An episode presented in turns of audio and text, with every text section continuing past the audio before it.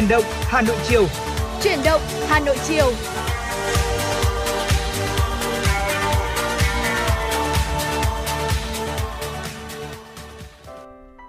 Mến chào quý vị thính giả, bây giờ là 16 giờ. Cảm ơn quý vị đã lựa chọn đồng hành cùng với tần số FM 96 trong buổi chiều ngày hôm nay. Trong chương trình chuyển động Hà Nội chiều được phát trực tiếp trên sóng FM tần số 96 MHz và cũng đang được phát trực tuyến trên website hanoionline.vn. Và đồng hành cùng với quý vị trong buổi chiều ngày hôm nay để có thể cập nhật những tin tức một cách nhanh chóng và chính xác nhất, đó chính là Võ Nam và Thu Minh.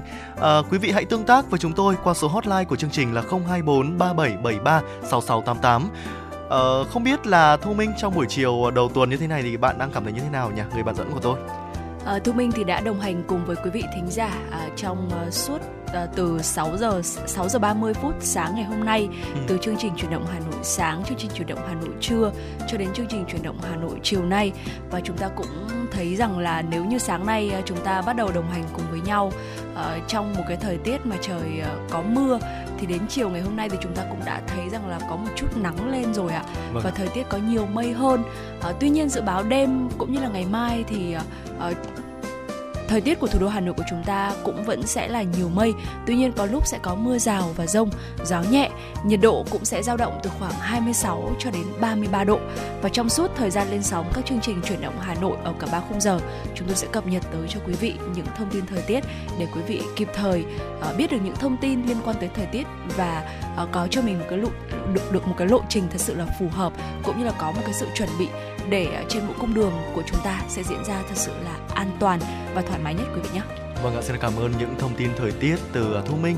À, và ngay bây giờ thì để khởi động chuyển động Hà Nội chiều ngày hôm nay, hãy cùng với chúng tôi thư giãn với những giai điệu âm nhạc. Giọng ca của ca sĩ Mỹ Tâm, ca khúc Thương ca tiếng Việt sẽ mở đầu cho không gian âm nhạc buổi chiều ngày hôm nay. Mời quý vị chúng ta cùng đón nghe.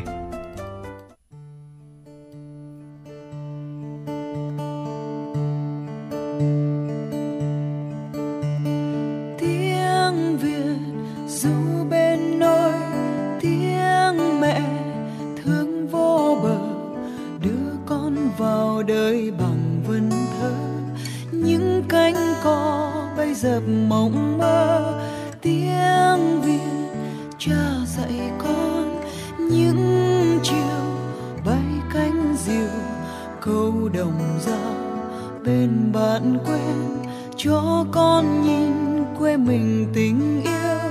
Tiếng việt trong bài thơ có người xưa chinh phục ngồi mỏi mòn rồi lời ca vẫn còn. Tiếng việt còn trong mỗi người người việt còn thì còn nước non. Giữ tiếng việt như ngày nào, hào hùng xưa mãi vọng ngàn sao. Tiếng việt còn trong mỗi người, hồn việt mình còn nguyên tròn giữa tiếng việt cho nói đời lời quê hương ấy lời sắt son.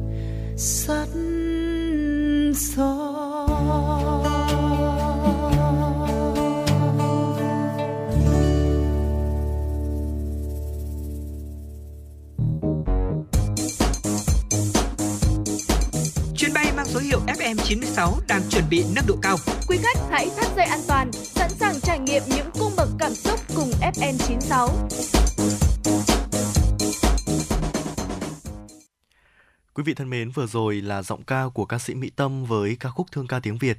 Ngay bây giờ hãy quay trở lại truyền động Hà Nội chiều ngày hôm nay cùng với tiểu mục Ký ức Hà Nội với một chủ đề hết sức là đặc biệt, đó chính là nhớ giọng người Tràng An qua tiếng nói đài phát thanh. Thưa quý vị, tiếng nói người Hà Nội tựa như cánh chim bay dập dìu giữa trời. Giọng nam thì luôn trầm ấm, một tiếng bật ra là tròn vành rõ chữ, đầy sang quý.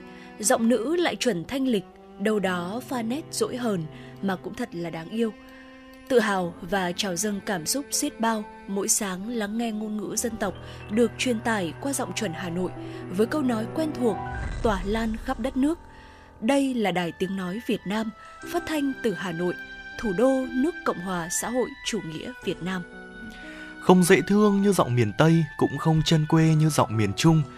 Có vẻ khi nói đến chất giọng miền Bắc, người ta nghĩ ngay đến sự nặng nề khó nghe ở một số vùng và thậm chí là chát chúa. Riêng giọng Hà Nội lại khác. Tiếng nói người Hà Nội tựa cánh chim bay dập dìu giữa trời, nghĩa là không bất ngờ lên bổng rồi lại hạ trầm đột ngột, mà chỉ đơn giản nhẹ nhàng, chững chạc, vừa đủ gây thiện cảm cho người đối thoại, để rồi lưu niềm yêu mến ngay lần gặp đầu và giữ kỷ niệm đậm sâu tâm trí. Giọng nam luôn trầm ấm, một tiếng bật ra là tròn vành rõ chữ đầy sang quý, giọng nữ lại chuẩn thanh lịch, đâu đó pha nét dỗi hơn mà cũng thật là đáng yêu. Theo năm tháng, cái chất giọng con người nơi đây kết tinh lại thành vẻ đẹp ngôn ngữ tiếng Việt. Trong giao tiếp, người Hà Nội xưa trọng nhất sự lễ phép và lịch sự, nghĩa là họ không chấp nhận cách người bậc dưới nói năng cộc lốc, thô lỗ mà phải là dạ vâng, dạ thưa, vâng ạ, đi đầu, đầy tôn trọng. Trong mọi hoàn cảnh, người nói phải biết nhịn nhường, tránh dẫn đến xung đột không đáng có, gây mất lòng nhau. Khuôn phép được người Hà Nội xưa xem là tiêu chuẩn để đánh giá đạo đức, sự hiểu biết của một người. Lối ứng xử tinh tế, khéo léo này dần dần cô đậm, làm nên bản tính đặc biệt riêng của người Hà Nội. Thế nên người ta mới có câu nhất lịch, nhất sắc kinh kỳ thăng long. Cùng với lối ứng xử biết người biết ta, người Hà Nội còn khoác lên mình cung cách ăn mặc gọn gàng đâu ra đấy. Dù nghèo giàu ra sao, không cần biết, thế nhưng phải là nghiêm ngăn sạch sẽ thì mới được. Phụ nữ thì dáng duyên trong tà áo dài truyền thống, bước đi nhẹ nhàng, đẹp dung dị. Ấy là nếp sống, là cốt cách đậm chất truyền thống cổ xưa, mang hồn cốt của vùng đất kinh kỳ ngàn năm văn hiến. Cùng với lối ứng xử biết người biết ta, người Hà Nội còn khoác lên mình cung cách ăn mặc gọn gàng đâu ra đấy. Dù nghèo giàu ra sao không cần biết, nhưng phải là nghiêm ngăn sạch sẽ mới được. Phụ nữ thì dáng duyên trong táo dài truyền thống, bước đi nhẹ nhàng đẹp dung dị. Ấy là nếp sống cốt cách đậm chất truyền thống cổ xưa, mang hồn cốt của vùng đất kinh kỳ ngàn năm văn hiến. Ấy vậy mà ngày nay, trong cơn lốc bùng nổ kinh tế và hội nhập văn hóa nước ngoài cũng như luồng dân nhập cư ở các tỉnh đổ về ngày một đông khiến bộ phận không nhỏ lớp người trẻ vội vàng, gấp gáp trong việc sung nạp tiếng nói bốn phương. Ngôn ngữ giàu có, phong phú về âm điệu, ngữ điệu là điều không tránh khỏi và nó không có gì xấu. Nhưng có một điều buồn là sự sáng tạo từ vựng mới của lớp trẻ vô tình trở thành điều kiện cho thứ ngôn ngữ khiếm nhã ra đời với những trào lưu học đòi nói chèn tiếng nước ngoài, lạm dụng tiếng lóng mật ngữ đầy khó hiểu và nhạt nhẽo. Từ đó kéo theo lối phát âm sai lệch, mất cái nguyên gốc ngôn ngữ địa phương. Chưa kể, lớp trẻ bây giờ nói tục quá ư là nhiều và tự nhiên xem đó là bình thường.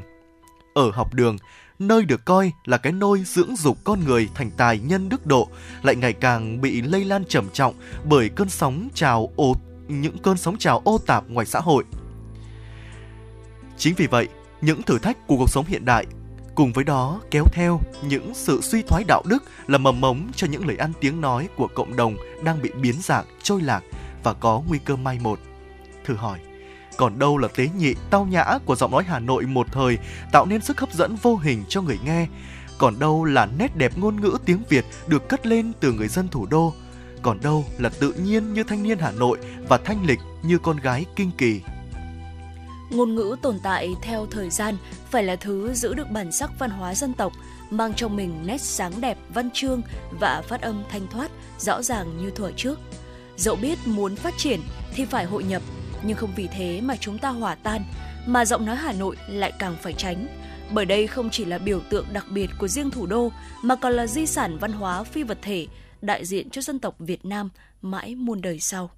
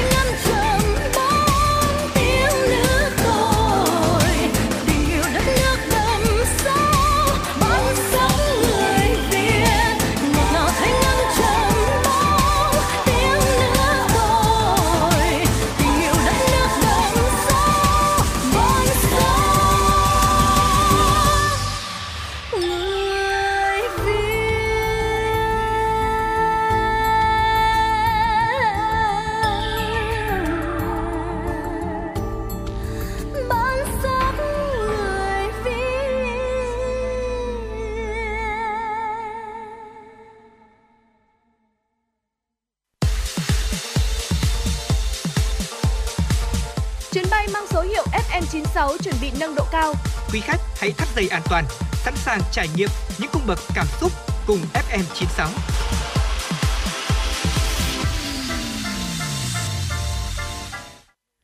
Xin mời quý vị thính giả chúng ta sẽ cùng đến với những tin tức đáng chú ý do biên tập viên Kim Dung thực hiện. Sáng nay, Phó Bí thư Thành ủy Nguyễn Văn Phong đã tiếp đoàn đại biểu Hội Liên hiệp Phụ nữ thủ đô Viêng Chăn do Ủy viên Ban chấp hành Trung ương Hội Phụ nữ Lào, Ủy viên Ban chấp hành Đảng ủy thủ đô Viêng Chăn, Chủ tịch Hội Liên hiệp Phụ nữ thủ đô Viêng Chăn, Lia Kham Villafanh làm trưởng đoàn đang có chuyến thăm và làm việc tại Hà Nội. Cùng dự có thành ủy viên, Chủ tịch Hội Liên hiệp Phụ nữ Hà Nội Lê Kim Anh.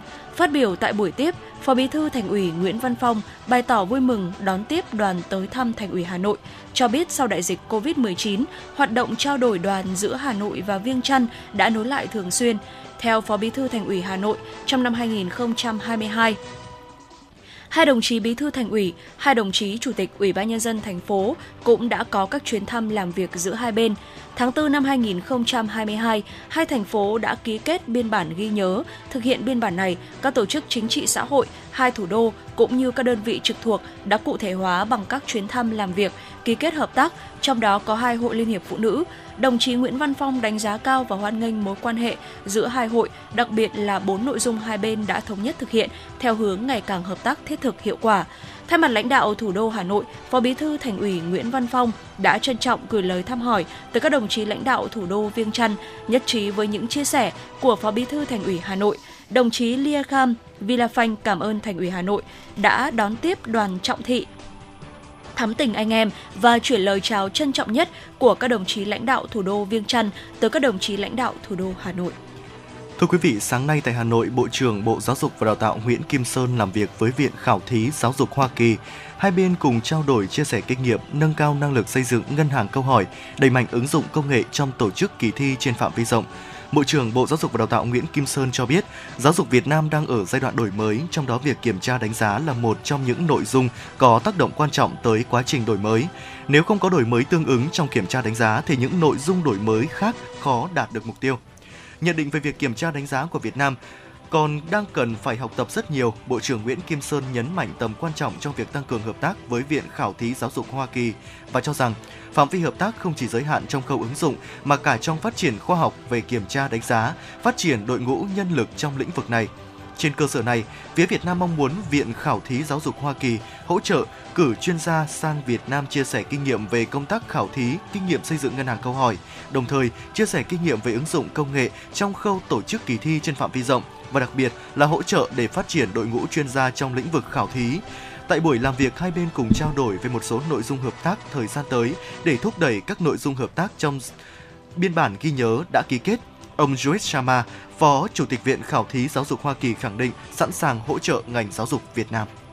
Theo thông tin từ vụ Giáo dục Đại học, Bộ Giáo dục và Đào tạo, trong vài ngày qua có một số thí sinh gọi điện thoại hoặc trực tiếp đến Bộ Giáo dục và Đào tạo để đạt mong muốn được hỗ trợ vì đã quên không xác nhận mã OTP khi đăng ký nguyện vọng xét tuyển đại học cao đẳng ngành giáo dục mầm non năm 2023 trên hệ thống hỗ trợ tuyển sinh chung. Hậu quả của việc này là sau 17 giờ ngày 30 tháng 7, khi Bộ Giáo dục và Đào tạo đóng hệ thống, dữ liệu của thí sinh chỉ dừng lại ở bước đặt nguyện vọng và không có dữ liệu nguyện vọng đã đăng ký. Lo lắng mất cơ hội xét tuyển đại học năm nay, các thí sinh đã liên hệ với Bộ Giáo dục và Đào tạo và các nhà trường để mong muốn nhận được sự hỗ trợ. Liên quan đến nội dung này, đại diện vụ giáo dục đại học, Bộ Giáo dục và Đào tạo cho biết, đến thời điểm hiện tại, ghi nhận khoảng 30 thí sinh gặp sai sót trên. Để đảm bảo quyền lợi cho thí sinh, Bộ Giáo dục và Đào tạo đã hướng dẫn các thí sinh ngay lập tức viết đơn gửi Bộ để giải quyết. Hiện tại Bộ đã nhận được đơn của các thí sinh trong kỳ xét tuyển đại học cao đẳng ngành giáo dục mầm non năm 2022 để hỗ trợ các thí sinh nhầm lẫn sai sót trong quá trình đăng ký nguyện vọng xét tuyển. Bộ Giáo dục và Đào tạo đã mở lại hệ thống xét tuyển trong một thời gian. Việc mở lại hệ thống chủ yếu dành cho các thí sinh có sai sót còn chưa kịp đăng ký nguyện vọng xét tuyển có cơ hội cuối. Vietjet vừa được bình chọn là một trong những nơi làm việc tốt nhất châu Á năm 2023 nhờ môi trường làm việc hấp dẫn và chính sách phúc lợi nhân văn. Vừa qua, tạp chí nhân sự uy tín SA Asia đã tổ chức lễ trao giải cho các doanh nghiệp có môi trường làm việc tốt nhất châu Á 2023. Cùng được vinh danh với Vietjet còn có các doanh nghiệp lớn như Microsoft, Eon, Viettel, Masan, Techcombank, FPT, Vinamilk. Đây là lần thứ ba Vietjet được nhận giải thưởng ý nghĩa này. Giải thưởng ghi nhận những nỗ lực của Vietjet trong việc xây dựng môi trường làm việc văn hóa, an toàn, vui vẻ, giá rẻ, đúng giờ và mức thu nhập, phúc lợi dành cho người lao động hấp dẫn, có cơ hội thăng tiến không giới hạn. Hiện nay Vietjet đã nâng số lượng đường bay lên 120, trong đó 45 đường bay quốc nội và 75 đường bay quốc tế góp phần thúc đẩy du lịch và đầu tư với các thị trường mới điểm năng như Ấn Độ, Úc, Indonesia, mở rộng hơn nữa cơ hội làm việc và phát triển cho hơn 6.000 nhân viên trong một môi trường làm việc quốc tế chuyên nghiệp, công bằng và nhân văn. Giải thưởng thường niên nơi làm việc tốt nhất châu Á được trao cho những doanh nghiệp có chính sách nhân sự hàng đầu và văn hóa doanh nghiệp xuất sắc tại 13 thị trường lớn trong khu vực. Giải thưởng thu hút nhiều doanh nghiệp thuộc nhóm Fortune 500 cũng như từ các công ty đa quốc gia đến các doanh nghiệp có vốn nhà nước. Và thưa quý vị, đó là một vài những tin tức thời sự đáng chú ý mà chúng tôi cập nhật và gửi tới quý vị ở khung giờ phát sóng của Chuyển động Hà Nội chiều ngày hôm nay. Ngay bây giờ thì à, chúng ta sẽ cùng quay trở lại với không gian âm nhạc để cùng à, đón nghe những giai điệu tiếp theo. Mời quý vị và các bạn chúng ta sẽ cùng à, đón nghe những giai điệu của ca khúc Xe anh đến đâu, em theo đến đó. Mời quý vị đón nghe.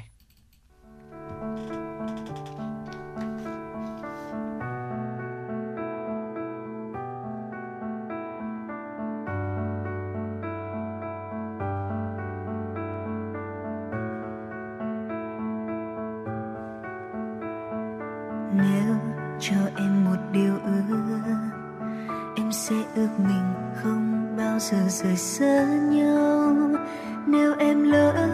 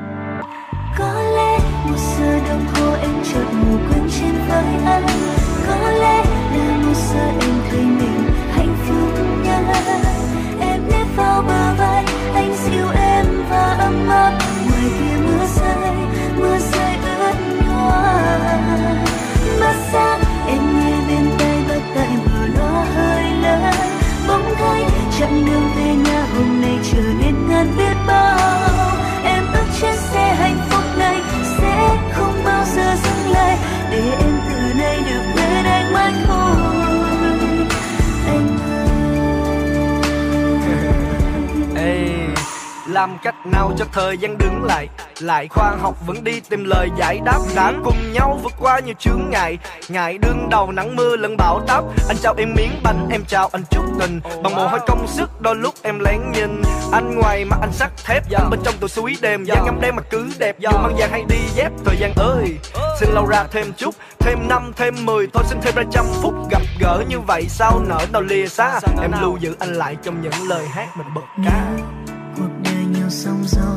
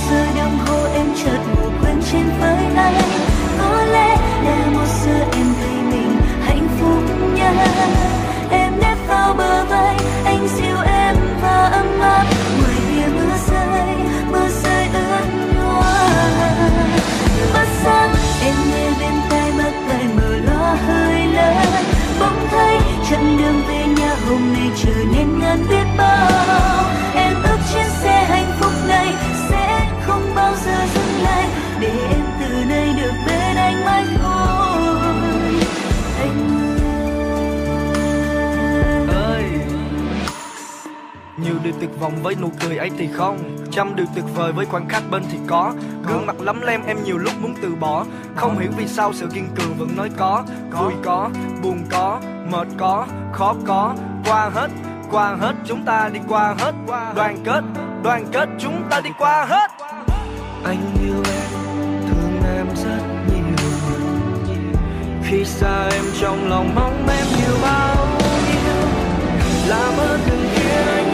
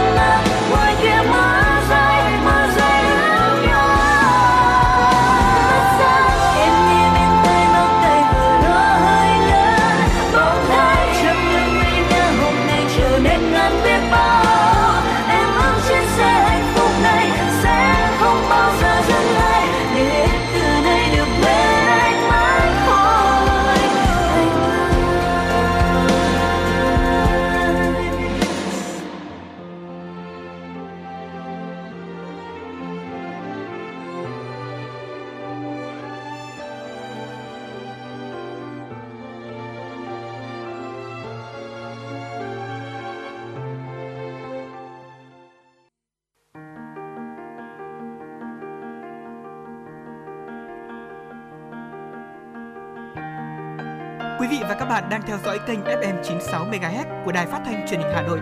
Hãy giữ sóng và tương tác với chúng tôi theo số điện thoại 024 3773 6688. FM 96 đồng hành trên mọi nẻo đường.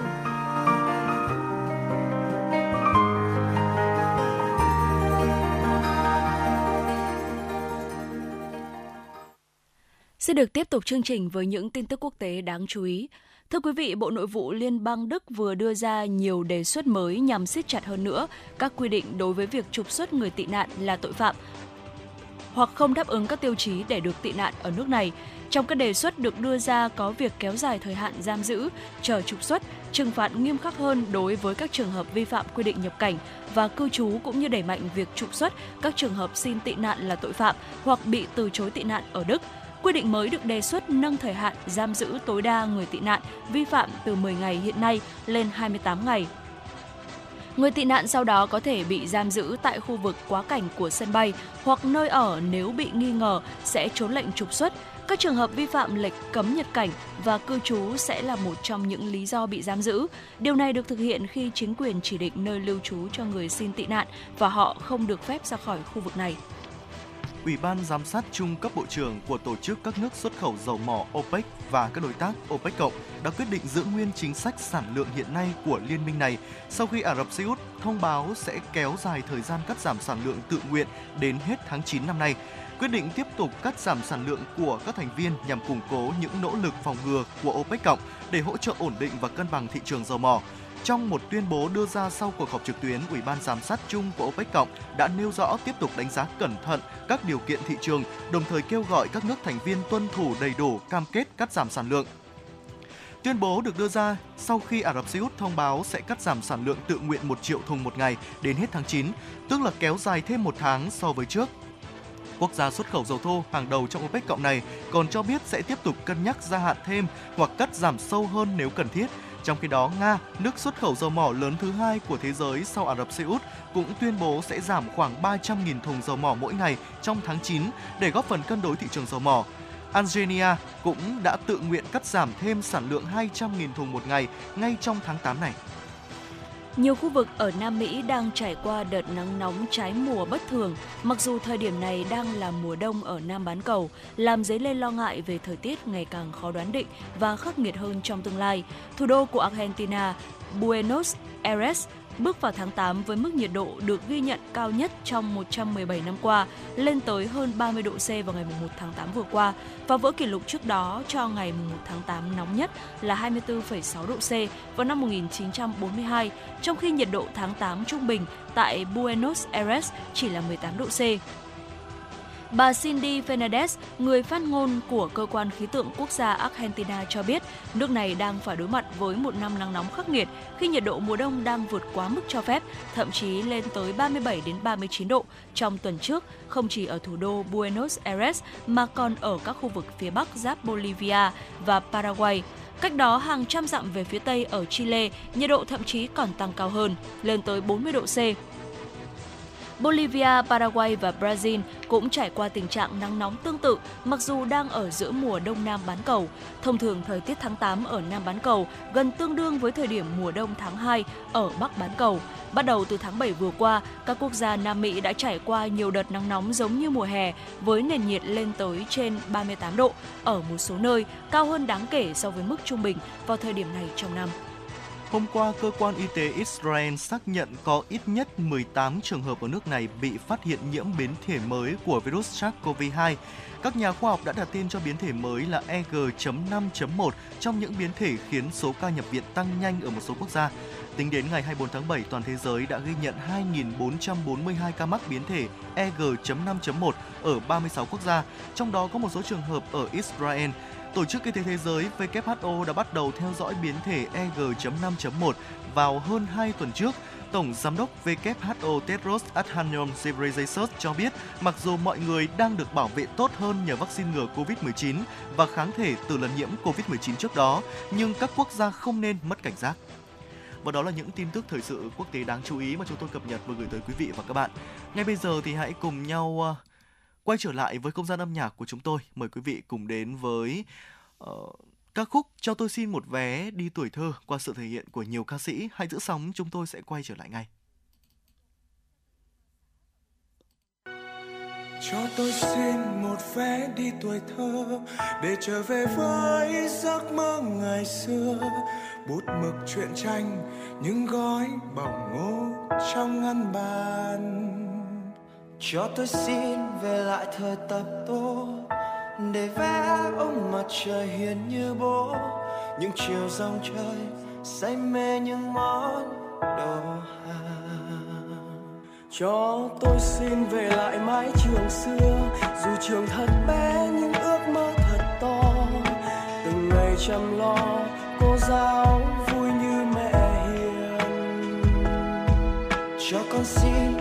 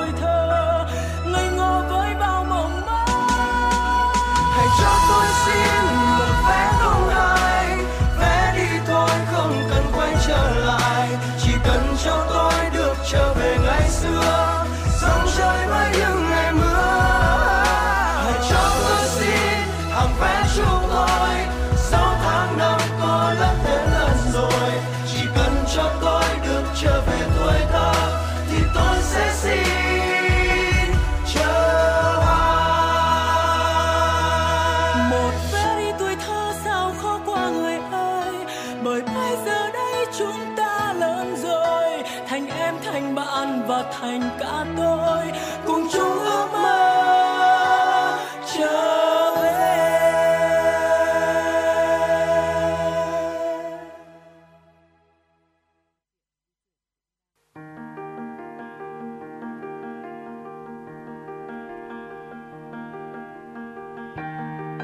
Quý vị và các bạn đang theo dõi kênh FM 96 MHz của Đài Phát thanh Truyền hình Hà Nội. Hãy giữ sóng và tương tác với chúng tôi theo số điện thoại 024 3773 6688. FM 96 đồng hành trên mọi nẻo đường.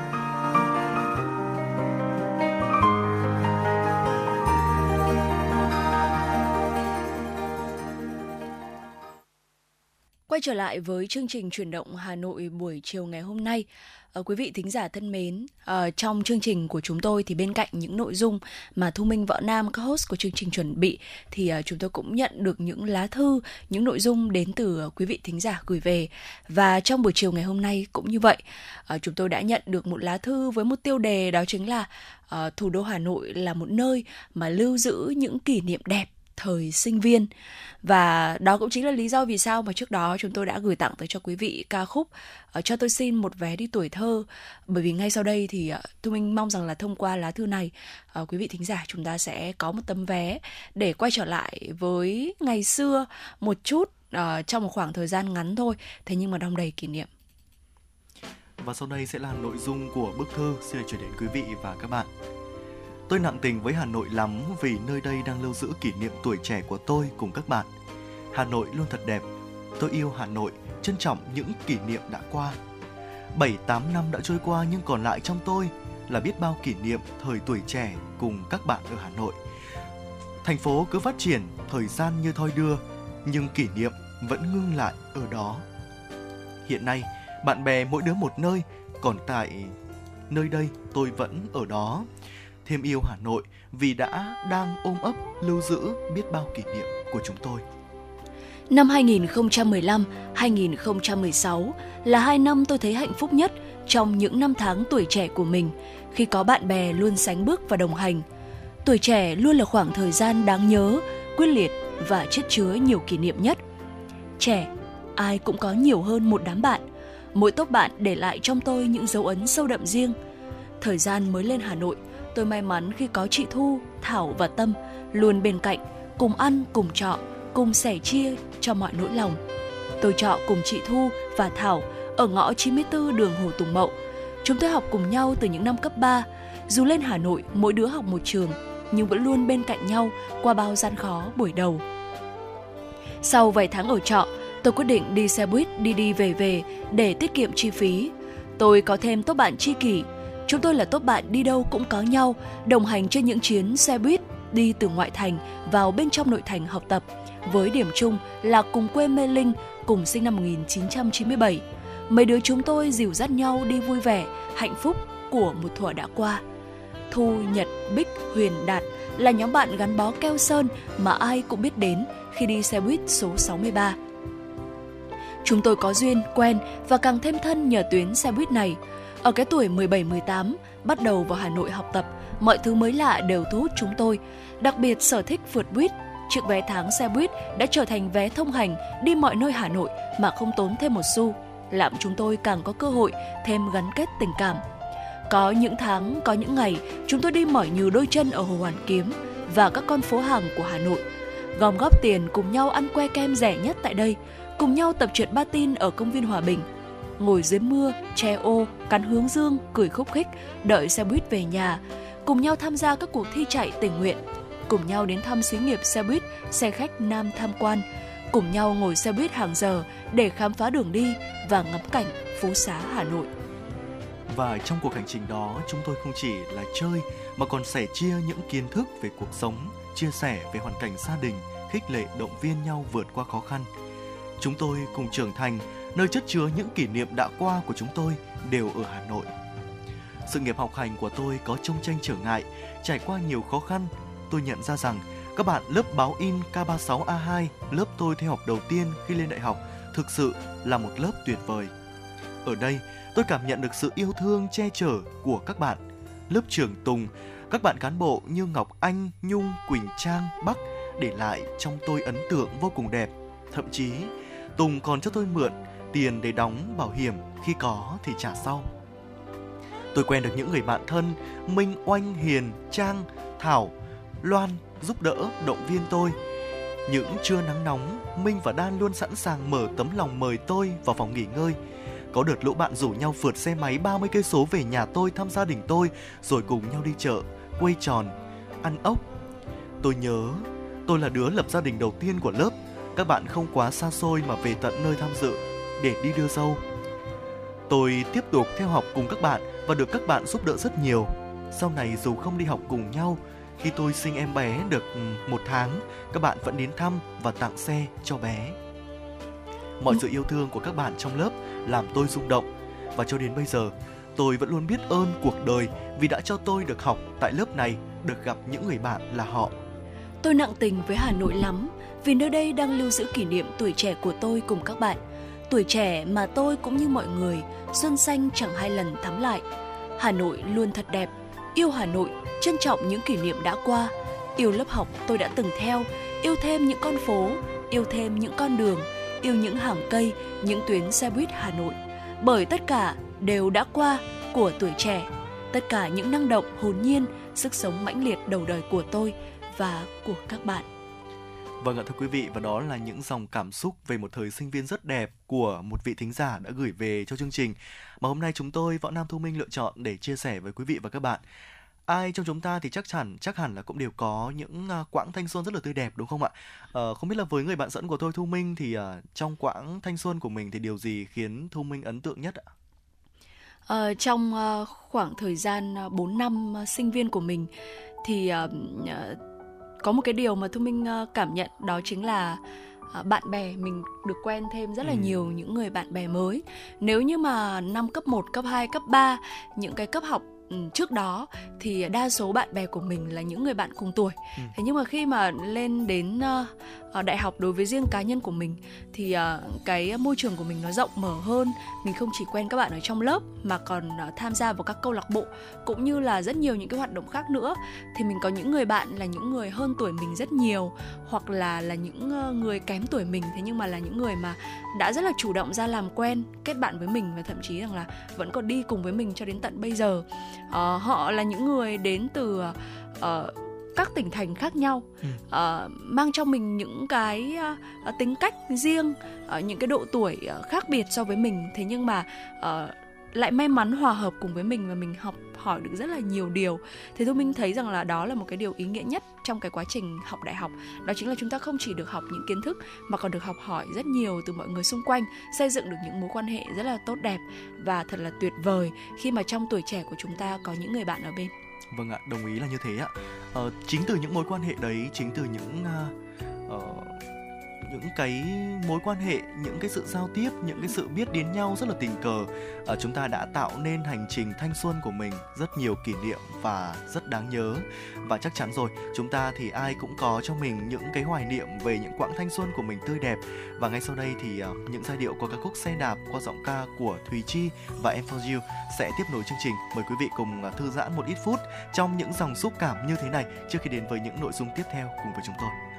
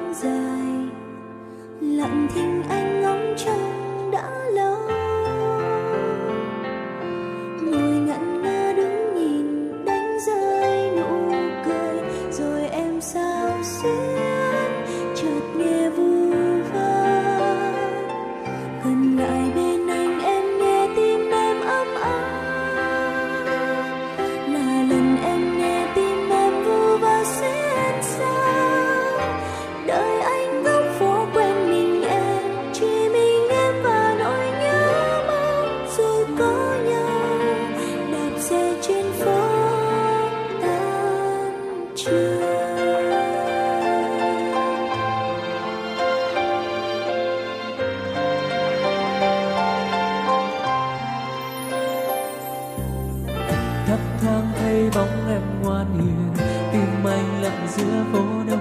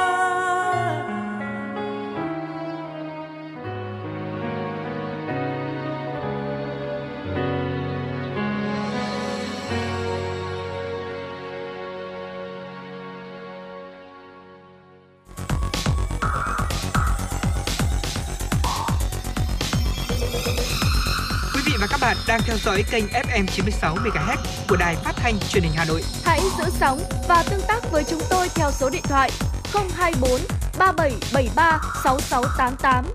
FM 96 đồng hành trên mọi nẻo đường.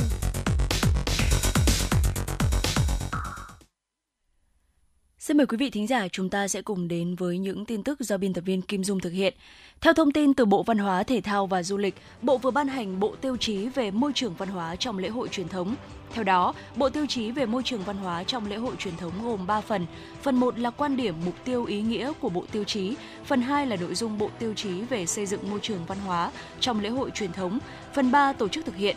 Quan điểm sử dụng Bộ Tiêu chí nêu rõ, việc sử dụng Bộ Tiêu chí về xây dựng môi trường văn hóa trong lễ hội truyền thống vừa là mục tiêu chuẩn hóa việc xây dựng môi trường văn hóa trong lễ hội truyền thống, vừa là công cụ thước đo, đánh giá năng lực công tác quản lý nhà nước, hiệu quả tổ chức lễ hội ở địa phương. Mục tiêu Bộ Tiêu chí nhằm khuyến khích, định hướng và thúc đẩy các địa phương, ban tổ chức lễ hội tiến hành các hoạt động cải thiện và tăng cường chất lượng công tác quản lý lễ hội truyền thống nhằm xây dựng môi trường văn hóa lành mạnh, đáp ứng nhu cầu hưởng thụ văn hóa tinh thần của nhân dân, đồng thời phù hợp với bối cảnh kinh tế xã hội đất nước, cụ thể hóa các quan điểm chỉ đạo của Đảng, Nhà nước về xây dựng môi trường văn hóa lành mạnh, tăng cường đổi mới, nâng cao hiệu quả công tác quản lý, tổ chức lễ hội ở cơ sở, đồng thời xây dựng môi trường văn hóa lễ hội văn minh, lành mạnh, bảo tồn phát huy giá trị văn hóa truyền thống, phong tục tập quán tốt đẹp của dân tộc và lan tỏa trong đời sống xã hội, từng bước loại bỏ những hủ tục, tập tục, tập quán lạc hậu, nâng cao nhận thức, ý thức trách nhiệm của người dân, du khách về xây dựng môi trường văn hóa lành mạnh khi tham gia lễ hội. Bộ Lao động Thương binh và Xã hội đã có công văn số 3001 về việc tổ chức Tết Trung thu vào năm 2023 gửi Ủy ban nhân dân các tỉnh, thành phố trực thuộc trung ương. Theo đó, để bảo đảm cho trẻ em trên mọi miền đất nước cùng được vui đón Tết Trung thu năm 2023, Bộ Lao động Thương binh và Xã hội đề nghị Ủy ban nhân dân các tỉnh thành phố trực thuộc trung ương chỉ đạo các sở ngành và Ủy ban nhân dân các cấp bố trí kinh phí từ ngân sách nhà nước, huy động các nguồn lực của tổ chức cá nhân để thăm tặng quà Trung thu cho trẻ em. Trong đó quan tâm đến trẻ em có hoàn cảnh đặc biệt, trẻ em thuộc hộ nghèo, hộ cận nghèo, trẻ em vùng dân tộc thiểu số, vùng sâu vùng xa, biên giới hải đảo, trẻ em mồ côi và trẻ em bị ảnh hưởng bởi thiên tai dịch bệnh. Chỉ đạo Sở Lao động Thương binh và Xã hội chủ trì phối hợp với Đoàn Thanh niên Cộng sản Hồ Chí Minh, các sở ngành, tổ chức, đơn vị liên quan tổ chức hoạt động vui Tết Trung thu cho trẻ em, bảo đảm an toàn lành mạnh, thiết thực, tiết kiệm, tăng cường tổ chức các hoạt động nghệ thuật, vui chơi bổ ích, phát huy giá trị văn hóa tốt đẹp, đặc sắc của dân tộc và quy mô tổ chức hoạt động phù hợp theo điều kiện đặc thù của địa phương đồng thời chú trọng bảo vệ sức khỏe trẻ em, nhất là vấn đề an toàn vệ sinh thực phẩm, bảo vệ trẻ em khỏi ảnh hưởng bởi những sản phẩm đồ chơi, những trò chơi có tính bạo lực, phản giáo dục, kém chất lượng, độc hại nguy hiểm, không phù hợp với trẻ em. Liên quan đến vấn đề này, Ủy ban nhân dân thành phố Hà Nội cũng vừa ban hành kế hoạch số 191 về việc tổ chức trung thu cho trẻ em trên địa bàn thành phố Hà Nội năm 2023. Theo đó, Ủy ban nhân dân thành phố Hà Nội giao Sở Lao động Thương binh và Xã hội chịu trách nhiệm chủ trì phối hợp Ủy ban nhân dân huyện Ba Vì và các đơn vị liên quan tổ chức đêm hội trăng rằm 2023 cho trẻ em có hoàn cảnh đặc biệt, nguy cơ rơi vào hoàn cảnh đặc biệt và trẻ em có nhiều thành tích, nỗ lực vươn lên trong học tập và cuộc sống trên địa bàn thành phố, đồng thời chỉ đạo các trung tâm bảo trợ xã hội, trường làng nuôi dưỡng, chăm sóc trẻ em có hoàn cảnh đặc biệt thuộc Sở Lao động Thương binh và Xã hội xây dựng kế hoạch tổ chức các hoạt động vui Tết Trung thu cho trẻ em tại đơn vị an toàn, vui tươi và đầm ấm tổ chức tặng quà cho trẻ em có hoàn cảnh đặc biệt đang được chăm sóc nuôi dưỡng tại các đơn vị. Và đó là những tin tức thời sự đáng chú ý mà chúng tôi cập nhật và gửi tới quý vị. Quý vị hãy giữ sóng, chúng tôi sẽ quay trở lại sau những giai điệu của ca khúc Hà Nội 12 mùa hoa qua sự thể hiện của ca sĩ Dương Hoàng Yến.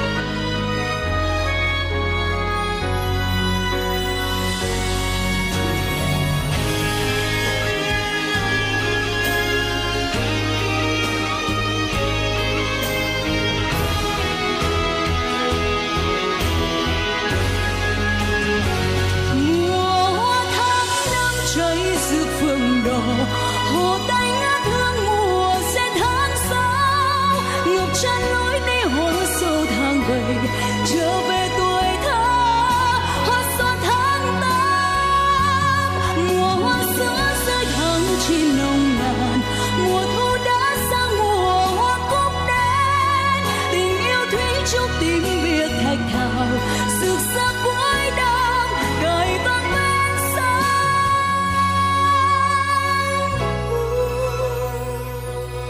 là những sắc hoa ngát hương buồn mùa. Là những nhớ nhung ngày ta đi xa. Là những khát khao mong quay trở về. Để ta thấy như ngày con ấy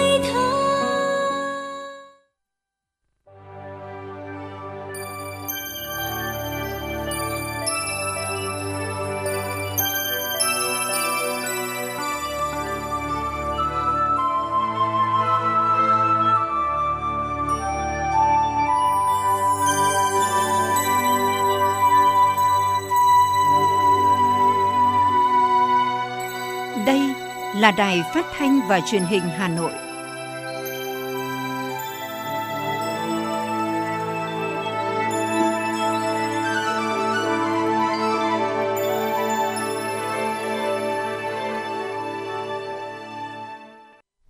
Quý vị và các bạn thân mến, bây giờ là khung giờ dành cho chương trình chuyển động Hà Nội chiều. Chương trình đang được phát sóng trực tiếp trên kênh FM tin tức Hà Nội tần số 96 MHz của Đài Phát thanh Truyền hình Hà Nội. Chương trình cũng đang được phát trực tuyến trên trang web hanoionline.vn. Nếu bỏ lỡ khung giờ phát sóng này, các bạn cũng có thể nghe lại trên trang hanoionline.vn. Còn bây giờ, quý vị và các bạn hãy cùng với Võ Nam Thu Minh khám phá những thông tin hấp dẫn trong chương trình ngày hôm nay. Thưa quý vị và các bạn, Ủy ban nhân dân thành phố Hà Nội vừa ban hành kế hoạch số 198 về tổ chức Ngày hội khởi nghiệp đổi mới sáng tạo vùng thủ đô năm 2023, TechFest Hà Nội 2023. Ngày hội năm nay với chủ đề Hà Nội kết nối vùng thủ đô sáng tạo và phát triển dự kiến sẽ diễn ra từ ngày mùng 5 đến ngày mùng 7 tháng 10 do Ủy ban nhân dân thành phố Hà Nội chủ trì cơ quan phối hợp là Bộ Khoa học và Công nghệ. Sự kiện này còn có sự tham gia của Sở Khoa học và Công nghệ 9 tỉnh trong vùng thủ đô, bao gồm Vĩnh Phúc, Thái Nguyên, Bắc Giang, Bắc Ninh, Hưng Yên, Hải Dương, Hà Nam, Hòa Bình, Phú Thọ. Trong khuôn khổ ngày hội khởi nghiệp, ngoài lễ khai mạc dự kiến từ 20 giờ đến 21 giờ 30 phút, ngày mùng 5 tháng 10 còn có nhiều sự kiện như triển lãm giới thiệu các dự án sản phẩm khởi nghiệp sáng tạo, trình diễn công nghệ và kết nối cung cầu với quy mô 100 đến 120 gian hàng trưng bày, giới thiệu các dự án ý tưởng sản phẩm khoa học, công nghệ khởi nghiệp đổi mới sáng tạo, công nghiệp, sản phẩm ô cốp đã được bảo hộ quyền sở hữu trí tuệ và các sản phẩm tiêu biểu khác của Hà Nội và các địa phương trong vùng thủ đô tham gia sự kiện.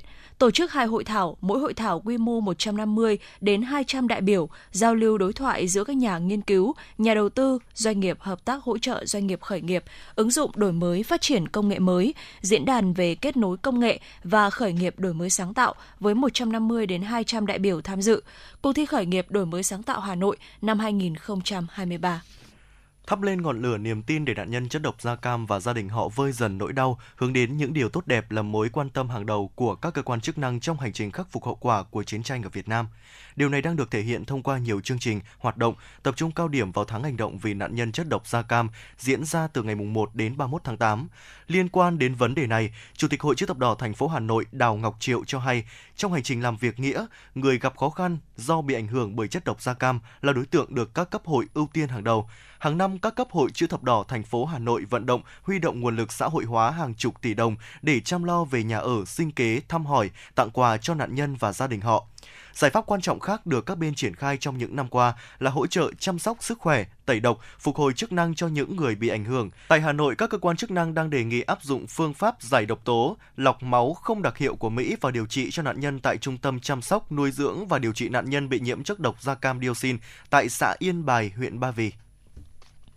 Sáng nay, Trung ương đoàn tổ chức lễ phát động Hội thi Bí thư đoàn cơ sở giỏi toàn quốc lần thứ nhất năm 2023 với chủ đề Bí thư đoàn cơ sở tiên phong ứng dụng công nghệ số. Ban tổ chức cho biết đây là lần đầu tiên Trung ương đoàn tổ chức sân chơi dành riêng cho đối tượng bí thư đoàn cơ sở.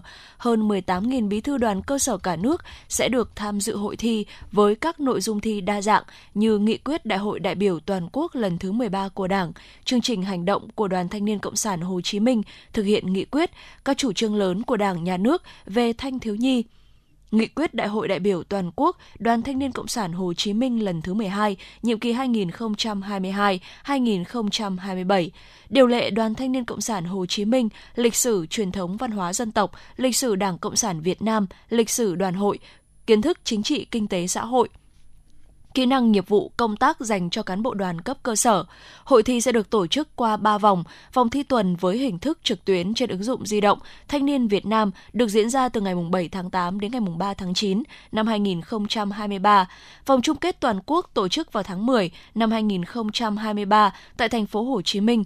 72 thí sinh xuất sắc sẽ trải qua phần thi công nghệ, trải nghiệm để chọn ra 20 thí sinh có tổng điểm cao nhất tham gia vòng thi đối kháng sân khấu với 3 phần thi là thông thái, nhạy bén và bản lĩnh. Cục Quản lý Lao động ngoài nước cảnh báo thời gian vừa qua có một số tổ chức cá nhân lợi dụng tình hình thức này để quảng cáo, ký hợp đồng thu tiền không đúng quy định, hứa hẹn đưa người lao động đi làm việc thời vụ tại Hàn Quốc. Cục Quản lý Lao động ngoài nước đã đề nghị cơ quan công an một số địa phương xử lý hành vi phạm pháp luật của một số công ty tổ chức tuyển chọn và thu tiền người lao động để cam kết đưa đi làm việc thời vụ tại Hàn Quốc theo thị thực E8. Cục Quản lý Lao động ngoài nước khẳng định đây là chương trình hợp tác phi lợi nhuận giữa địa phương của Việt Nam và Hàn Quốc do cơ quan chức năng của địa phương tổ chức triển khai thực hiện, không có sự tham gia của bất kỳ doanh nghiệp nào. Để tham gia và tìm hiểu về chương trình, người lao động chỉ liên hệ với Sở Lao động Thương binh và Xã hội địa phương nơi cư trú và không đăng ký tham gia với bất kỳ tổ chức cá nhân môi giới. Điều kiện hoạt động tham gia chương trình gồm tuổi từ 30 đến 50 là công dân cư trú dài hạn tại địa phương, có năng lực hành vi dân sự đầy đủ, không có tiền án và không thuộc diện cấm không được xuất cảnh, tạm hoãn xuất cảnh theo quy định của pháp luật, có đủ sức khỏe để đi làm việc ở nước ngoài, đang làm việc trong lĩnh vực ngành nông nghiệp ngư nghiệp. Theo thống kê trên thế giới, trong năm 2022, tỷ lệ nghiện game online tăng ở mức 8,5% đối với nam và 3,5% đối với nữ. Trong đó châu Á có tỷ lệ cao nhất là 6,3%, tiếp sau là Bắc Mỹ với 3,6% và châu Âu là 2,7%. Trẻ em và nhóm tuổi vị thành niên có tỷ lệ nghiện game cao nhất 6,6%. Ở Việt Nam hiện chưa có thống kê chính thức về số người nghiện game online. Tuy nhiên, thời gian gần đây, Viện Sức khỏe Tâm thần Bệnh viện Bạch Mai đã tiếp nhận nhiều bệnh nhân đến khám trong tình trạng rối loạn tâm thần, hoang tưởng liên quan tới Internet và game online. Trong nhóm từ 10 đến 24 tuổi có vấn đề về sức khỏe tâm thần thì nghiện Internet và game chiếm tới 43%. Theo bạn, thứ gì tạo nên sự tự tin cho chúng ta khi nói chuyện? Cách ăn nói hay là ngôn ngữ cơ thể? Với tôi, đó là nụ cười. Cảm ơn các bác sĩ của nhà khoa Quang Hưng đã giúp tôi có được bí quyết chinh phục người mình thích một nụ cười tự nhiên và rạng rỡ. Thật chẳng ngờ, nhà khoa Quang Hưng đã giúp tôi hoàn thiện mình, trở nên tự tin hơn mỗi khi giao tiếp với đối tác, khách hàng với một nụ cười đầy rạng rỡ và thu hút. Nhà khoa Quang Hưng đã tiếp thêm tự tin cho những nụ cười thêm tươi. Sứ mệnh tiếp thêm tự tin cho nụ cười. Nhà khoa Quang Hưng tin cậy điểm 10 Thay đổi bản thân nâng tầm giá trị mỗi người. Tới ngay nhà khoa Quang Hưng đây. Tư vấn chăm sóc tận tình. Y bác sĩ chuyên môn cao thấu hiểu tâm tình. Thiết bị hiện đại phục vụ hết mình. Tới ngay nhà khoa Quang Hưng để tự tin là chính mình. Hiện nay, Nha khoa Quang Hưng đang có chương trình thăm khám và điều trị miễn phí các bệnh răng miệng cho trẻ em dưới 12 tuổi. Hãy ghé ngay Nha khoa Quang Hưng tại số 4 lô A32, cổng chào khu đô thị Gelesimco A, An Khánh, Hoài Đức, Hà Nội hoặc số 150 Phan Đình Phùng, thị trấn Phùng hay ngã ba chợ Tân Lập, Đan Phượng. Chi tiết liên hệ 024 777 06699 hoặc truy cập website nha khoa quang hưng.com. Chuyến bay mang số hiệu FM96 đang chuẩn bị nâng độ cao. Quý khách hãy thắt dây an toàn, sẵn sàng trải nghiệm những cung bậc cảm xúc cùng FN96.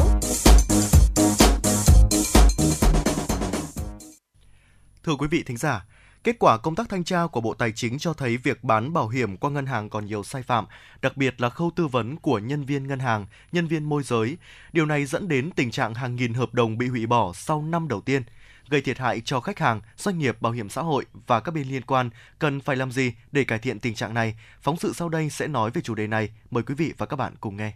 Mỗi lần ra ngân hàng gửi tiền tiết kiệm, chị Hoàng Thu Mai ở quận Thanh Xuân, Hà Nội đều được nhân viên ngân hàng mời chào chuyển sang gửi tiết kiệm qua hình thức bảo hiểm. Dù đã từ chối hình thức gửi tiền này, tuy nhiên chị Mai cũng chứng kiến nhiều người không tìm hiểu kỹ đã bị mua bảo hiểm nhân thọ một cách bất đắc dĩ.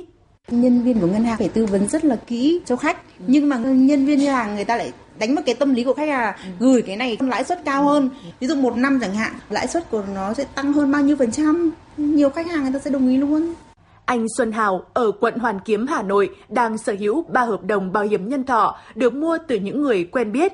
Do không tìm hiểu và không được tư vấn kỹ nên anh Hào không được hưởng bất cứ chế độ bảo hiểm nào trong thời gian anh và gia đình ra nước ngoài làm việc. Một số nhân viên ngân hàng ấy có tình trạng là trèo kéo và các bạn tư vấn rằng là nó sẽ có khoản đầu tư, nó sẽ có khoản sinh lời và nó sẽ có khoản bảo hiểm. Thế nhưng mà thực sự mà nói thì một phần cũng do lỗi của mình. Phó giáo sư Đinh Trọng Thịnh, Học viện Tài chính cho rằng kết quả thanh tra với nhiều sai phạm trong hoạt động bán bảo hiểm qua hệ thống ngân hàng chứng tỏ hoạt động môi giới tư vấn bảo hiểm của nhân viên ngân hàng chưa được quản lý đúng theo các quy định, quy trình và trách nhiệm của đại lý với khách hàng. Để khắc phục tình trạng này, một số doanh nghiệp bảo hiểm nhân thọ đã đẩy mạnh nhiều hoạt động nhằm nâng cao chất lượng đội ngũ tư vấn viên cũng như cung cấp thông tin cho khách hàng một cách cụ thể. Ông Tôn Thất Anh Vũ, đại diện pháp luật của Manulife Việt Nam cho hay, đơn vị đã xây dựng thêm nhiều chương trình kiểm tra nội bộ nhằm đảm bảo chất lượng tư vấn, mục đích cuối cùng để khách hàng mua đúng sản phẩm họ cần. Mục đích cuối cùng là đảm bảo các hợp đồng bảo hiểm đó cho đúng khách hàng và khách hàng hiểu rõ được các quyền lợi bảo hiểm. Tới đây thì chúng tôi sẽ có những bản tóm tắt thông tin quan trọng về hợp đồng bảo hiểm để khách hàng có thể dễ đọc và dễ hiểu hơn. Ông Ngô Trung Dũng, Phó Tổng Thư ký Hiệp hội Bảo hiểm Việt Nam cho biết, thời gian qua, các doanh nghiệp bảo hiểm đã đưa ra nhiều giải pháp quyết liệt để giải quyết tình trạng tư vấn không đầy đủ, từ việc đảm bảo 100% cuộc gọi chào mừng khách hàng trong thời gian 21 ngày để đảm bảo khách hàng được tư vấn đúng đủ, đến việc đẩy mạnh hình thức khảo sát, kiểm soát chất lượng bán hàng. Tuy vậy, ông Dũng cho rằng vẫn cần có sự ràng buộc chặt chẽ hơn từ phía doanh nghiệp bảo hiểm và ngân hàng giữa hai bên ngân hàng và doanh nghiệp bảo hiểm thì cần phải đưa ra cái tỷ lệ duy trì hợp đồng bảo hiểm năm thứ hai và coi như là một cái tiêu chí bắt buộc đánh giá cái chất lượng hoạt động bán bảo hiểm doanh nghiệp và ngân hàng cũng cần thành lập những cái ủy ban chung để quản lý chất lượng và có những biện pháp xử lý kỷ luật nghiêm minh kịp thời đối với những cái đại lý cá nhân khi mà phát hiện ra những cái sai phạm theo luật sư Trương Thanh Đức, giám đốc công ty Luật An Vi, nguyên nhân dẫn tới sự bức xúc của khách hàng với bảo hiểm nhân thọ, thậm chí hủy hợp đồng một phần do chất lượng tư vấn viên và đại lý bảo hiểm tình trạng khách hàng chưa hiểu rõ về sản phẩm bảo hiểm. Bởi vậy, luật sư Trương Thanh Đức cho rằng không chỉ tư vấn viên, đại lý mà cả doanh nghiệp bảo hiểm cũng phải minh bạch hơn trong việc cung cấp thông tin cho khách hàng.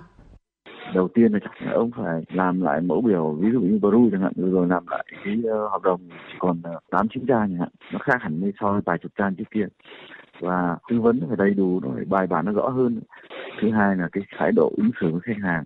Ông phải thực sự là vì lợi ích vì quyền lợi khách hàng chứ không phải là chỉ vì ông.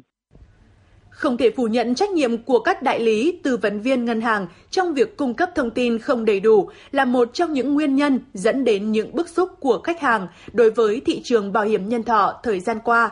Trách nhiệm trước các bất cập này không chỉ từ các tư vấn viên, đại lý mà còn đến từ bản thân các doanh nghiệp kinh doanh bảo hiểm.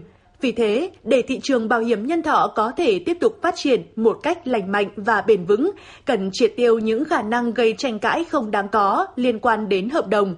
Đã đến lúc cần thay đổi phương thức tiếp cận theo hướng minh bạch, lấy lợi ích của cộng đồng làm trung tâm thì bảo hiểm nhân thọ và các giá trị văn minh mà nó đem lại sẽ không phải chịu rất nhiều hệ lụy bởi những vụ bê bối không đáng có. Chuyến bay mang số hiệu FM96 chuẩn bị nâng độ cao. Quý khách hãy thắt dây an toàn, sẵn sàng trải nghiệm những cung bậc cảm xúc cùng FM96.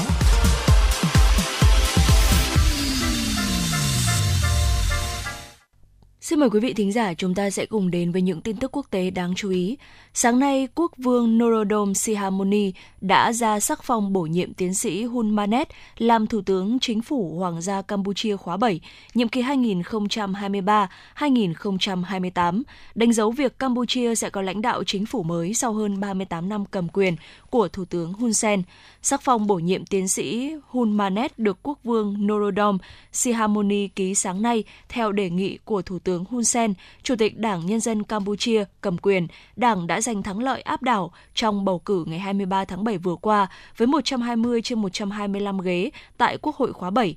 Sắc phong cũng giao cho Thủ tướng mới nhiệm vụ chuẩn bị thành phần tổ chức của Hội đồng Bộ trưởng, tức nội các, Chính phủ Hoàng gia khóa 7, nhiệm kỳ 2023-2028 để trình Quốc hội bỏ phiếu tín nhiệm với sắc lệnh của quốc vương về việc bổ nhiệm tiến sĩ Hun Manet làm thủ tướng, tiến trình thành lập chính phủ mới và chuyển giao quyền lực tại Campuchia sau bầu cử quốc hội khóa 7 đang diễn ra thuận lợi, đúng lịch trình đã được Thủ tướng Hun Sen công bố hôm 26 tháng 7.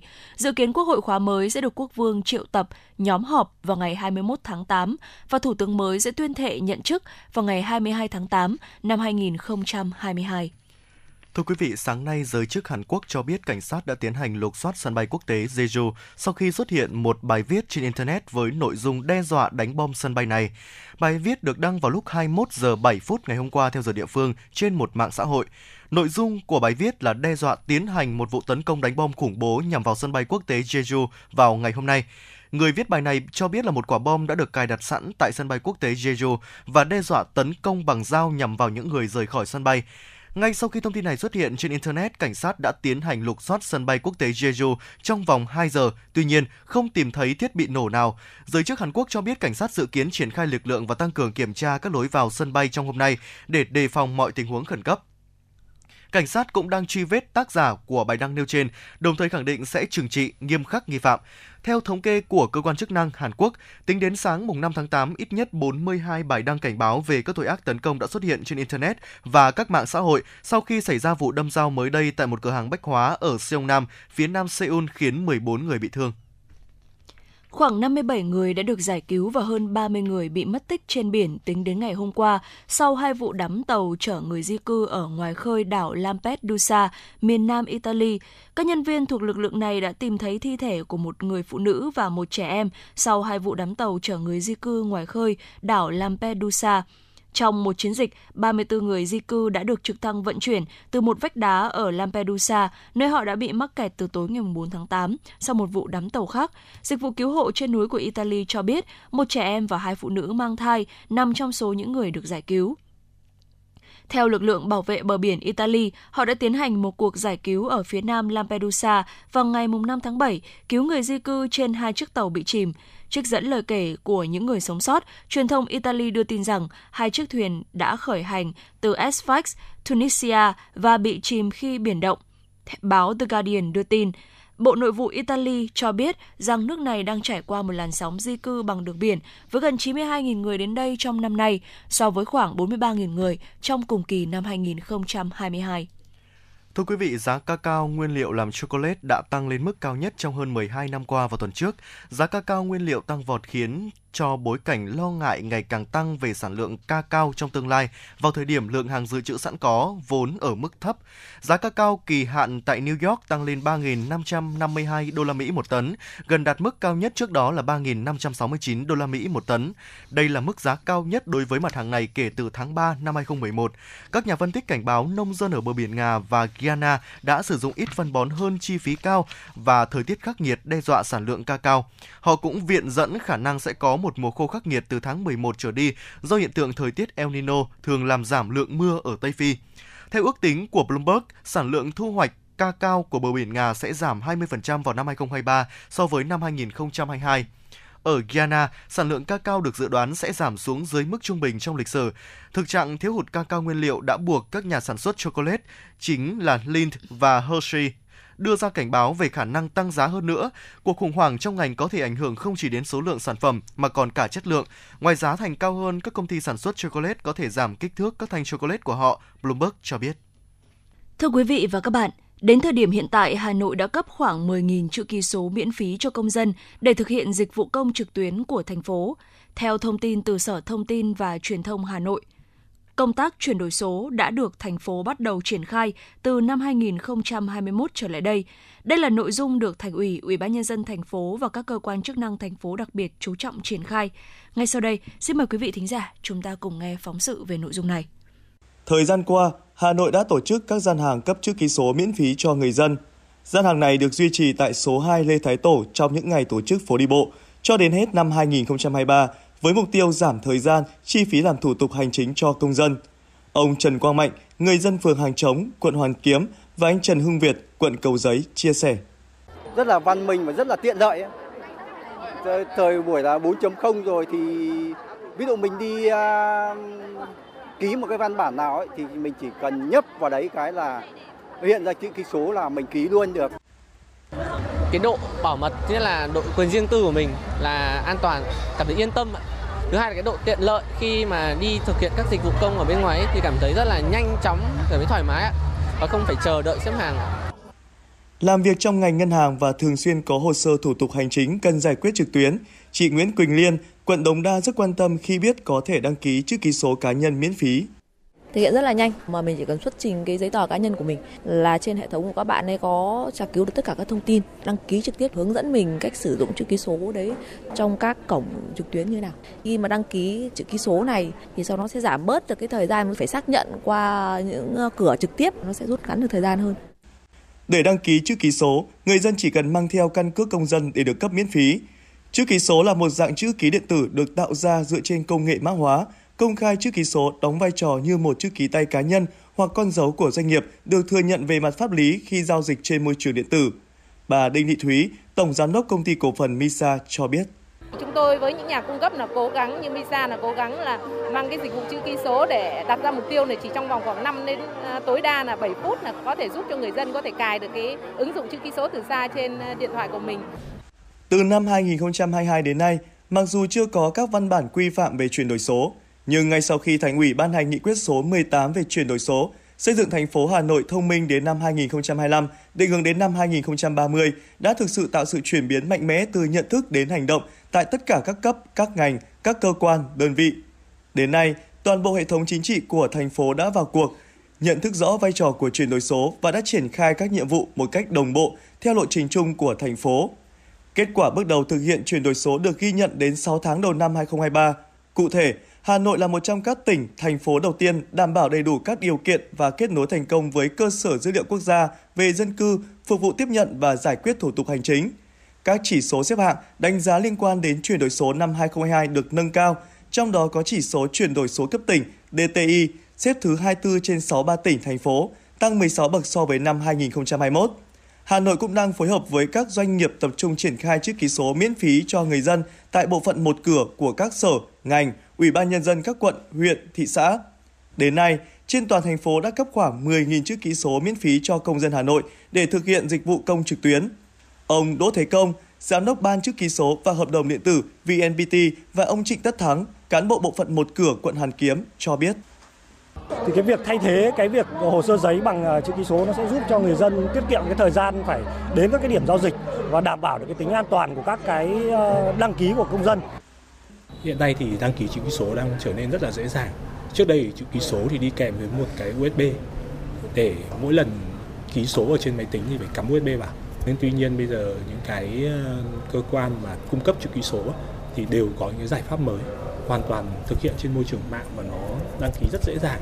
Chỉ cần mang theo căn cước công dân và đến chụp ảnh khuôn mặt, để xác thực khuôn mặt, rồi sau đó có những một số cái thông tin khai cụ thể thì mình đã có một cái chữ ký số cho riêng mình ký mọi lúc mọi nơi trên các nền tảng thì đấy là một cái rất là tiện dụng mà công nghệ hiện nay đem lại Chuyển đổi số là một quá trình thường xuyên, liên tục đặc biệt với quy mô rất lớn của thành phố 10 triệu dân thì đây là khối lượng công việc không nhỏ.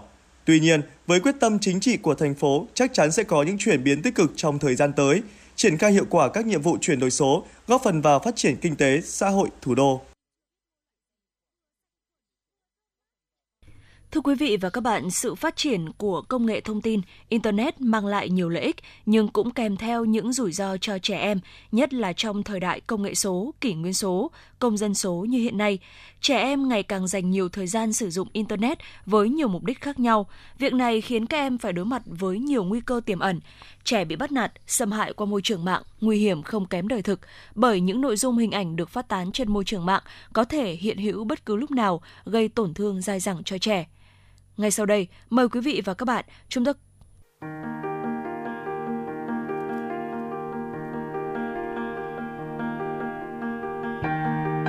Quý vị và các bạn đang theo dõi kênh FM 96 MHz của Đài Phát thanh Truyền hình Hà Nội. Hãy giữ sóng và tương tác với chúng tôi theo số điện thoại 024 3773 6688. FM 96 đồng hành trên mọi nẻo đường.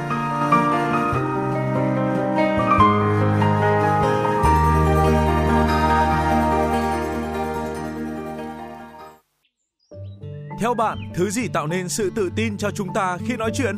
Cách ăn nói hay là ngôn ngữ cơ thể? Với tôi, đó là nụ cười. Cảm ơn các bác sĩ của nhà khoa Quang Hưng đã giúp tôi có được bí quyết chinh phục người mình thích. Một nụ cười tự nhiên và rạng rỡ. Thật chẳng ngờ, nhà khoa Quang Hưng đã giúp tôi hoàn thiện mình, trở nên tự tin hơn mỗi khi giao tiếp với đối tác, khách hàng với một nụ cười đầy rạng rỡ và thu hút. Nhà khoa Quang Hưng đã tiếp thêm tự tin cho những nụ cười thêm tươi. Sứ mệnh tiếp thêm tự tin cho nụ cười. Nhà khoa Quang Hưng tin cậy điểm 10, thay đổi bản thân nâng tầm giá trị mỗi người. Tới ngay nhà khoa Quang Hưng đây, tư vấn chăm sóc tận tình. Y bác sĩ chuyên môn cao thấu hiểu tâm tình, thiết bị hiện đại phục vụ hết mình. Tới ngay nhà khoa Quang Hưng để tự tin là chính mình. Hiện nay, Nha khoa Quang Hưng đang có chương trình thăm khám và điều trị miễn phí các bệnh răng miệng cho trẻ em dưới 12 tuổi. Hãy ghé ngay Nha khoa Quang Hưng tại số 4 lô A32, cổng chào khu đô thị Gelesimco A, An Khánh, Hoài Đức, Hà Nội hoặc số 150 Phan Đình Phùng, thị trấn Phùng hay ngã ba chợ Tân Lập, Đan Phượng. Chi tiết liên hệ 024 777 06699 hoặc truy cập website nha khoa quang hưng.com. Thưa quý vị, theo số liệu thống kê từ Bộ Tài nguyên và Môi trường, mỗi năm nước ta có khoảng 1,8 triệu tấn rác thải nhựa thải ra môi trường. Ô nhiễm rác thải nhựa đang trở thành một trong những thách thức lớn nhất mà nước ta đang phải đối mặt. Với mong muốn lan tỏa lối sống xanh, nhận thức cho học sinh sinh viên để thu gom, phân loại rác thải nhựa, Thời gian qua, các cơ quan đơn vị trường học đã tổ chức nhiều hoạt động ý nghĩa thiết thực tạo được dấu ấn, qua đó góp phần lan tỏa ý thức phòng chống rác thải nhựa, tích cực trồng cây xanh tạo cảnh quan, bảo vệ môi trường xanh sạch đẹp cho thế hệ trẻ. Sau đây, mời quý vị cùng nghe phóng sự cùng thế hệ tương lai gieo mầm xanh. Một trong những phương pháp được các quốc gia tiên tiến như Thụy Sĩ, Đan Mạch, Nhật Bản, Singapore áp dụng hiệu quả là giáo dục trẻ em bảo vệ môi trường ngay từ thuở ấu thơ – Tại các nước này, trẻ em sớm được rèn luyện thói quen phân loại rác thải nhựa, tích cực tái sử dụng, tái chế và trồng nhiều cây xanh. Ở nước ta, nhiều mô hình sáng tạo cũng được thực hiện như chương trình đổi rác lấy cây của câu lạc bộ nghệ thuật hí hoáy Xuân Đình Hà Nội. Khi mang các loại rác nhựa đến như vỏ chai nhựa, vỏ lon bia, nước ngọt, vỏ hộp sữa, các bạn nhỏ sẽ được quy đổi thành nhiều loại cây như sen đá, cẩm nhung, ngọc ngân. Cùng với đó, các em nhỏ còn được tham gia các hoạt động tái chế rác nhựa. Con đã để chai là vì cũ, đã bỏ để tái chế thành gọn cây ạ. Để tái chế được thì con dùng uh, kim tuyến và len ạ, để trang trí thành một chậu cây ạ. À, con thấy đơn giản và lại giúp ích cho môi trường ạ, chứ không hề khó một chút nào ạ. Tái chế rác vui, giúp bảo vệ môi trường, bảo vệ trái đất. Tái chế rác giúp tiết kiệm tiền mua dụng cụ. Tái chế Rác giúp có được nhiều sản phẩm độc đáo trang trí nhà cửa. Thông qua mô hình này, các em sẽ học được cách thu gom, phân loại và tái chế rác nhựa, hiểu được vai trò của cây xanh và vì sao phải bảo vệ môi trường sống. Đó cũng chính là điều những bậc phụ huynh như chị Nguyễn Thúy Quỳnh, sinh sống tại quận Tây Hồ, Hà Nội, mong muốn còn được trải nghiệm. Các con à, được uh, trải nghiệm ấy, được biết về giá trị của cây xanh này, biết tự thu gom rác để mang đi để đổi lấy cây. Hai bạn nhà mình thì lại rất là yêu cây cối, con vật nên rất là thích. Ống hút nhựa, hộp xốp đựng đồ ăn, đồ uống đóng chai đang tạo ra một lượng rác thải nhựa không nhỏ trong trường học. Thế nên theo bà Đỗ Văn Nguyệt, Giám đốc Trung tâm Sống Học tập Vì Môi trường và Cộng đồng, cần tiếp tục tăng cường các hoạt động ngoại khóa để các em học sinh nói không với rác thải nhựa, giảm thiểu rác nhựa một cách hiệu quả và thiết thực. Bà Đỗ Văn Nguyệt, Giám đốc Trung tâm Sống và Học tập Vì Môi trường và Cộng đồng, cho biết các trường có thể thực hiện những cái kiểm toán về rác thải ở trong trường học để xem xem là trường học một ngày, một tuần, một tháng sẽ tạo ra bao nhiêu kg rác và để cho trẻ hiểu được rằng là bất cứ cái gì mình sử dụng nó đều có những cái tác động về mặt môi trường. Trường học cũng có thể thực hiện những cái ngày hội đổi đồ, một cái tủ để đựng những cái đồ chơi hay là những, những cái đồ dụng cụ học tập mà học sinh hay bị mất thì cái việc đấy là cái việc giảm chi phí cho bố mẹ à, phải trao cho học sinh rất là nhiều những cái trách nhiệm để thực hành à, và nó liên quan đến cái việc ý thức làm gương của người lớn.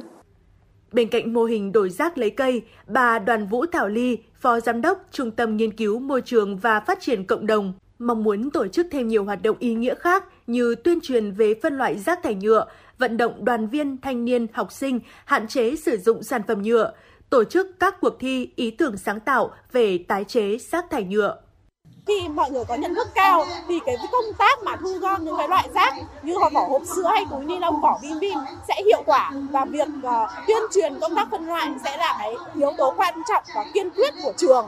Và chính trường học sẽ là cái nhân tố để đóng góp cho cái chuỗi kinh tế tuần hoàn.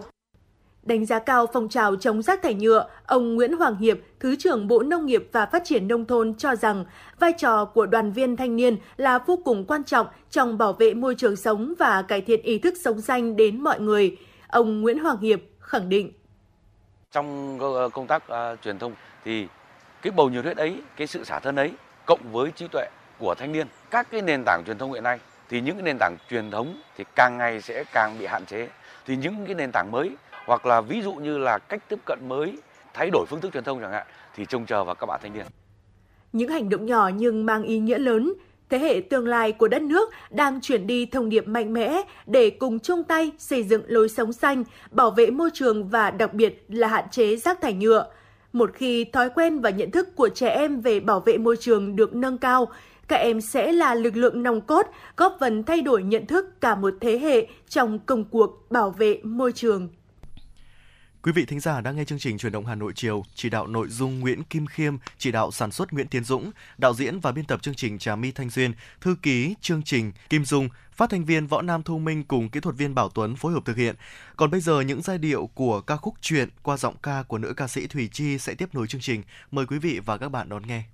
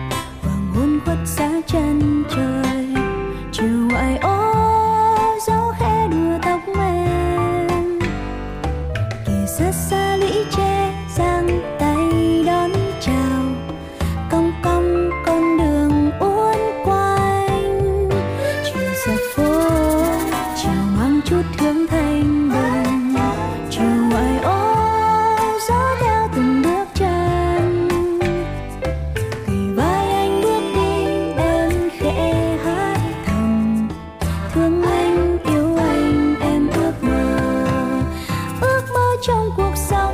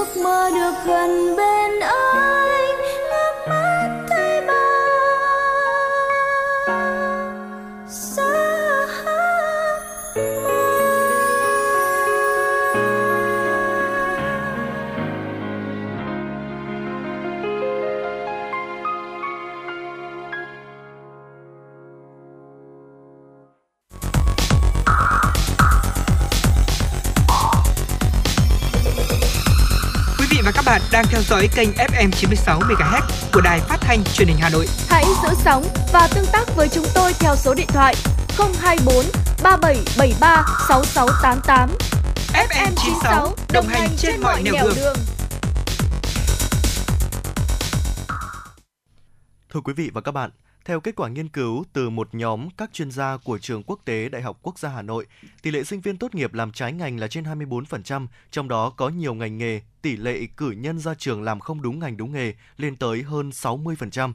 Vậy tấm bằng đại học đang có thực sự bị lãng phí khi mà người học không được đặt vào đúng vị trí công việc được ghi danh và đâu là giá trị thực sự cho tấm bằng đại học? Phóng sự sau sẽ đề cập đến nội dung này. Mời quý vị và các bạn cùng nghe là tác giả kịch bản xuất sắc nhất cho phim hoạt hình đạt giải bông sen bạc tại Liên hoan phim Việt Nam lần thứ 19. Quả ngọt cho nhiều hơn một nỗ lực khi anh Phạm Đình Hải, một biên kịch tự do, quyết chuyển từ nghề kỹ sư xây dựng sang làm biên kịch ở tuổi 29. Đam mê trái với ngành học, chấp nhận chặt cành đã đông quả, ghép lại một cành non. Anh Hải bảo lung lay là có, nhưng bật gốc thì không thì tôi theo học theo học ờ, cái khóa điện ảnh. Thì ờ, cái khóa ngắn hạn một năm thôi. Sau đấy thì tôi đi làm biên kịch. Ban đầu chắc chắn là khổ rồi. Thế nhưng mà nếu như mà mình không theo nghề viết lách ấy sau này khi mà mình ờ, đến tuổi già thì chắc chắn là mình sẽ hối hận. Tại sao mình lại không không hết mình với bản thân một lần? Chính xác là thời gian mà để mình học hỏi tiếp theo nó còn kéo theo nhiều năm nữa và cũng khá là vất vả về mặt tiền bạc hay là về mặt uh, Ờ, quan hệ xã hội các thứ đều rất vất vả chính những cái cái cái cái thời kỳ học hành ở trong trường đại học ờ, và những cái, cái thời kỳ mà tôi đi làm xây dựng nó nó nó đã giúp tôi có một cái ý chí có thể đứng vững được ở trong những cái thời kỳ đấy Vậy giá trị của tấm bằng đại học là gì? Một công việc ổn định, một thu nhập ở mức cao, một tấm vé chứng minh bạn là người được việc hay chìa khóa để thành công bước vào đời. Chị Cao Thị Phượng Diễm, nhân viên truyền thông, chia sẻ. Mình nghĩ học đại học thì nó không giống như là học phổ thông. Thầy cô ra bài tập và các bạn làm, còn học đại học thì thầy cô hướng dẫn cho mình cách làm, thầy cô truyền cho mình kinh nghiệm. Tốt nghiệp Đại học Sư phạm Hà Nội, được giữ lại ở trường làm giảng viên rồi tiếp tục theo học thạc sĩ và tiến sĩ tại Nhật trong 8 năm. Dù không trở lại với bục giảng, nhưng câu trả lời của anh Nguyễn Quốc Vương, một dịch giả và diễn giả độc lập, cũng là không tiếc thời gian học, không chết kỹ năng đã được đào tạo. Ờ, cái bằng hay nói khác chính xác hơn là kiến thức và kỹ năng nó chỉ phí khi nào mà người ta làm một công việc đó mà hoàn toàn không sử dụng gì đến kiến thức kỹ năng đó hoặc là không không có khả năng chuyển hóa kiến thức kỹ năng đó thành ờ, công việc dịch vụ hoặc sản phẩm mình đang làm Theo các chuyên gia, thị trường lao động hiện nay yêu cầu kỹ năng nhiều hơn là bằng cấp. Do đó, nhiều người có học vị cao vẫn tham gia học thêm các khóa học, các kỹ năng mới để đáp ứng yêu cầu công việc. Tại lớp thạc sĩ Quản trị Kinh doanh, Viện Quản trị và Công nghệ FSB, các học viên tham gia học tập tại đây khác nhau về lứa tuổi, nghề nghiệp nhưng chung một mục tiêu, học hỏi những kinh nghiệm kinh doanh, quản trị, đồng thời có thể phát huy khả năng sáng tạo, ứng biến linh hoạt trước những bài toán thực tiễn của chính cơ quan hay doanh nghiệp của mình. Bà Ngô Diệu Linh, Phó vụ trưởng vụ Bình đẳng giới, Bộ Lao động Thương binh và Xã hội và anh Đỗ Tiến Thành, Tổng Giám đốc Tập đoàn Cường Thịnh cho biết. và tôi học cái cách để tiếp cận với những cái mới cái chat GPT chẳng hạn đó cũng là một cái chủ đề thế bây giờ ờ, cái bài toán là chuyên viên của mình dùng chat GPT để xây dựng chính sách thì như thế nào cảm nhận được là cái cái sự mà thay đổi của thế giới cũng như là cái sự mà ảnh hưởng cái việc mà không có nhân viên trực tiếp đi làm nó quan trọng đến mức độ như nào. Thì là tôi cần được tôi muốn được đi học để cải thiện cái vấn đề về hệ thống. Trở lại học tập phục vụ cho công việc hiện tại của bản thân được xem là cách chọn đúng, chọn chúng của những người đã có công việc gọi là ổn định.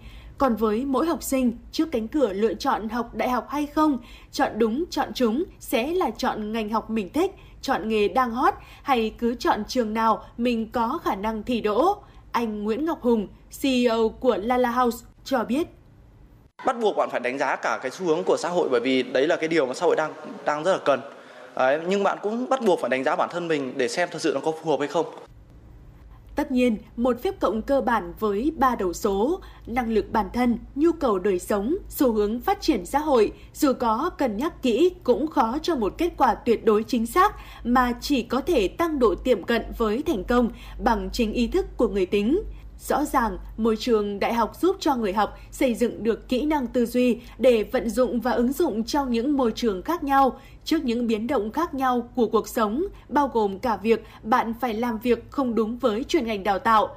Thế nhưng điều này cũng không đồng nghĩa với việc là cứ vào đại học là sẽ có tư duy hay cứ học đại một đại học nào đó thì sẽ giải quyết được câu chuyện về kiến thức và công việc trong tương lai xác định học đúng, học chúng với nhu cầu và năng lực của bản thân vẫn sẽ là bài toán của mỗi cá nhân trước, trong và ngay cả sau khi học đại học. Và tấm bằng đại học sẽ không quyết định bạn là ai mà chính là tinh thần chuyên nghiệp và kỹ năng cao mới là chìa khóa cho thành công, cho dù bạn làm ở bất cứ lĩnh vực nào. Quý vị và các bạn thân mến, và tiếp nối chương trình mời quý vị sẽ cùng thư giãn với một giai điệu âm nhạc ca khúc Chuyến phiêu lưu cùng em Mời quý vị và các bạn đón nghe.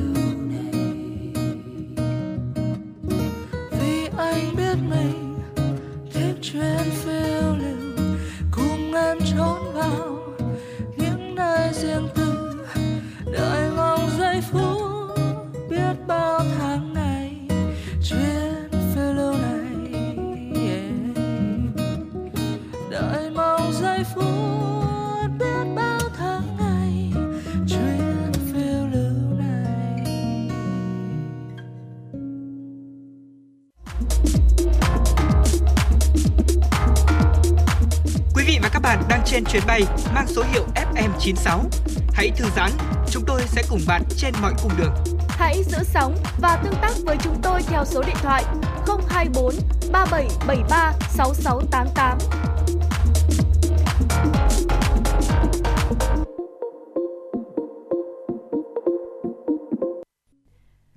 Sẽ được tiếp tục quay trở lại với dòng chảy tin tức do biên tập viên Kim Dung thực hiện. Chiều qua tại thủ đô Jakarta, Chủ tịch Quốc hội Vương Đình Huệ cùng lãnh đạo Quốc hội nghị viện các nước thành viên Hội đồng Liên nghị viện các quốc gia Đông Nam Á đã tham dự phiên họp Ban chấp hành IPA. Ban chấp hành IPA đã thảo luận và thông qua chương trình hoạt động của Đại hội đồng IPA 44, thành phần Hội nghị Nữ nghị sĩ IPA, Hội nghị nghị sĩ trẻ, thông qua chương trình, thành phần các ủy ban chính trị kinh tế xã hội tổ chức cùng thời gian địa điểm tổ chức Đại hội đồng IPA 45, Đại hội đồng IPA 44 với chủ đề Nghị viện chủ động thích ứng vì một ASEAN ổn định và thịnh vượng, phù hợp với chủ đề chung của ASEAN năm nay là một ASEAN tầm vóc, tâm điểm của tăng trưởng, Chủ tịch Quốc hội Vương Đình Huệ và lãnh đạo Quốc hội nghị viện các nước đánh giá cao chủ đề của Đại hội đồng lần này thể hiện thông điệp xuyên suốt của IPA và mong muốn của nước chủ nhà Indonesia, Chủ tịch ASEAN và Chủ tịch IPA 2023, đó là đề cao vai trò của ASEAN và IPA cũng như các nghị viện thành viên IPA trong việc thúc đẩy hòa bình, an ninh, tăng cường khả năng chống chịu và phát triển bền vững, bao trùm của khu vực để đưa ASEAN trở thành tâm điểm tăng trưởng, không để ai bị bỏ lại phía sau. Bộ Giáo dục và Đào tạo cho biết tính đến cuối ngày 30 tháng 7, tổng số hơn 660.000 thí sinh đã nhập nguyện vọng đăng ký xét tuyển, tương đương với 66% so với thí sinh đăng ký dự thi tốt nghiệp trung học phổ thông. Năm 2022, tỷ lệ này là 64,07%. Theo kế hoạch, trước 17 giờ ngày 22 tháng 7, cơ sở giáo dục đại học công bố điểm chuẩn xét tuyển đợt 1 cho thí sinh đối với phương thức xét tuyển kết quả thi tốt nghiệp trung học phổ thông và các phương thức xét tuyển riêng không tổ chức xét tuyển sớm. Trước 17 giờ ngày 6 tháng 9, thí sinh phải thực hiện thủ tục xác nhận nhập học trên hệ thống hỗ trợ tuyển sinh chung của Bộ Giáo dục Đào tạo. Nếu thí sinh không thực hiện bước này coi như từ chối quyền trúng tuyển. Từ ngày hôm nay, các trường thông báo xét tuyển bổ sung nếu còn chỉ tiêu. Học sinh mầm non phổ thông thành phố Hà Nội dự kiến sẽ tự trường năm học 2023-2024 sớm nhất vào ngày 28 tháng 8, dừng lớp 1 tự trường sớm nhất từ ngày 21 tháng 8. Theo dự kiến về khung kế hoạch thời gian năm học 2023-2024 đối với giáo dục mầm non, giáo dục phổ thông và giáo dục thường xuyên của thành phố Hà Nội, học sinh mầm non phổ thông sẽ tự trường sớm nhất vào ngày 28 tháng 8, riêng lớp 1 tự trường sớm nhất từ ngày 21 tháng 8. Ngày khai giảng được tổ chức thống nhất toàn thành phố vào ngày 5 tháng 9, kết thúc học kỳ 1 trước ngày 15 tháng 1 năm 2024, hoàn thành kế hoạch giáo dục học kỳ 2 trước ngày 25 tháng 5 năm 2024 và kết thúc năm học trước ngày 31 tháng 5 năm 2024, xét công nhận hoàn thành chương trình tiểu học và xét công nhận tốt nghiệp trung học cơ sở trước ngày 30 tháng 6 năm 2024, hoàn thành tuyển sinh các lớp đầu cấp trước ngày 31 tháng 7 năm 2024. Thời gian tổ chức kỳ thi tốt nghiệp trung học phổ thông và các kỳ thi quốc gia theo quy định và hướng dẫn của Bộ Giáo dục và Đào tạo. Mở cửa phiên giao dịch đầu tuần mùng 7 tháng 8, giá vàng được các doanh nghiệp duy trì mức niêm yết giao dịch quanh ngưỡng 67,3 triệu đồng một lượng. Tại thị trường Hà Nội, giá vàng SJC được công ty vàng bạc đá quý Sài Gòn niêm yết ở mức 66,7 đến 67,32 triệu đồng một lượng theo chiều mua vào bán ra, tăng 100.000 đồng một lượng ở chiều mua vào và giữ nguyên ở chiều bán ra so với chốt phiên cuối tuần qua. Chênh lệch giá bán vàng đang cao hơn giá mua 600.000 đồng một lượng. Tập đoàn vàng bạc đá quý Doji niêm yết giá vàng SJC ở mức 66,55 đến 67,3 triệu đồng một lượng theo chiều mua vào bán ra, không đổi so với chốt phiên cuối tuần qua chênh lệch giá mua bán vàng tại Doji vẫn ở mức 750.000 đồng một lượng. Giá vàng SJC đầu phiên giao dịch hôm nay đang ở mức 66,6 đến 67,3 triệu đồng một lượng theo chiều mua vào bán ra. Trong khi đó, giá vàng thế giới lại giảm về 1.941 đô la Mỹ một ounce.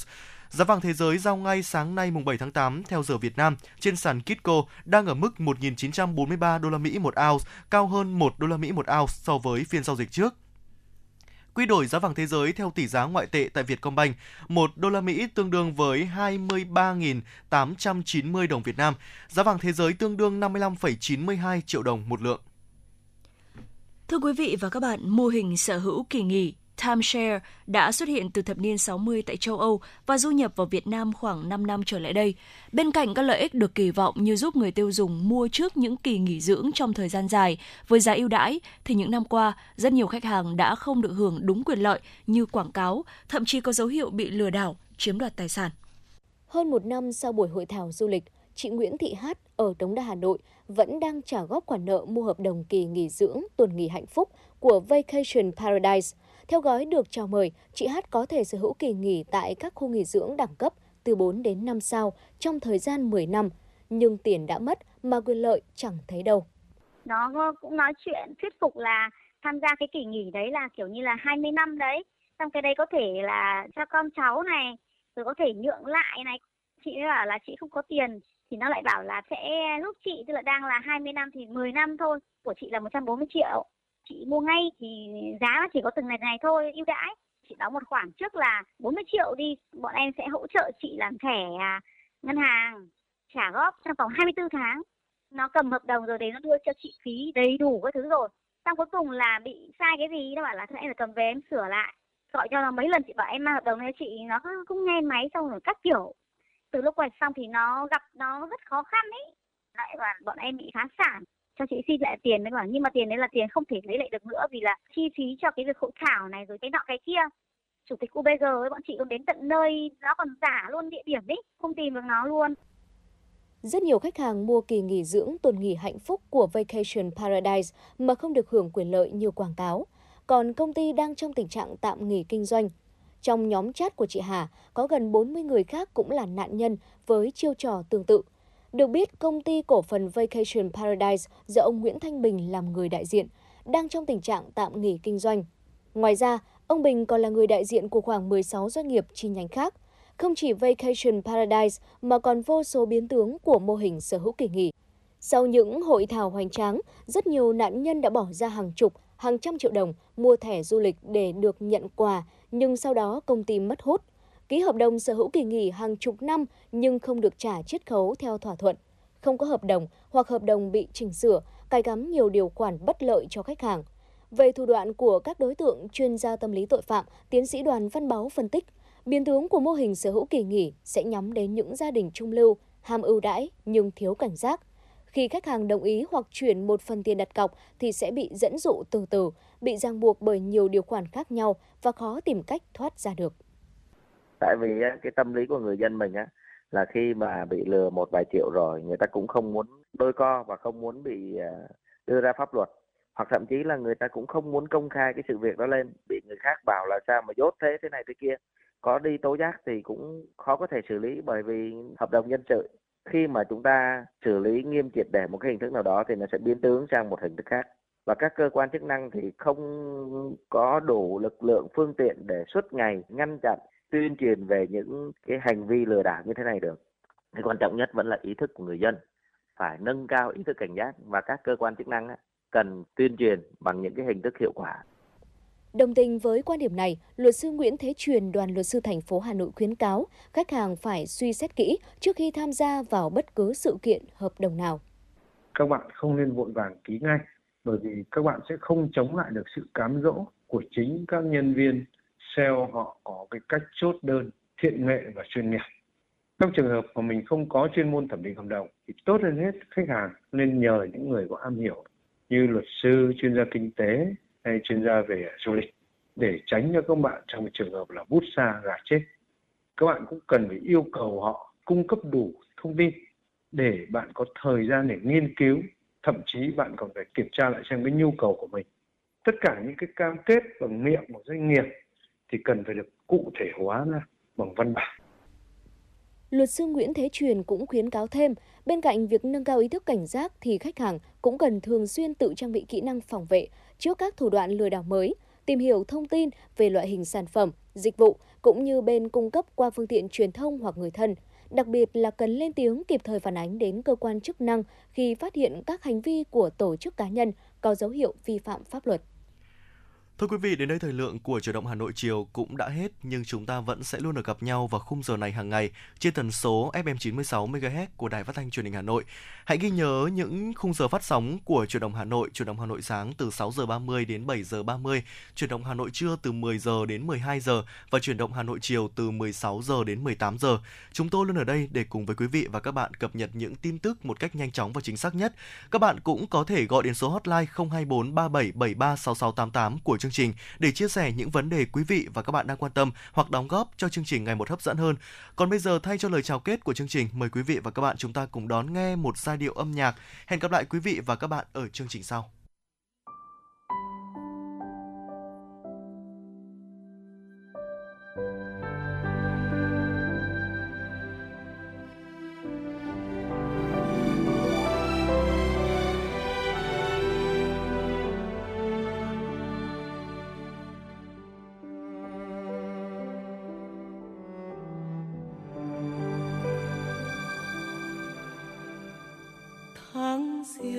Hoa đào bừng nở. Đón xuân khoe sắc hồng tươi. Tháng hai hoa ban ngập tràn. Tím biếc những gương mặt phố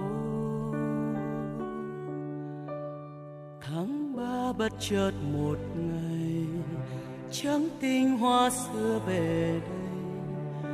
Tháng tư loa kèn mỏng manh, những góc phố con đường quen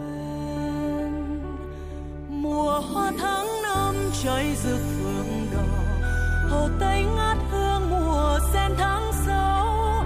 Ngập tràn lối đi hoa sầu tháng bảy. Trở về tuổi thơ hoa xoan tháng tám.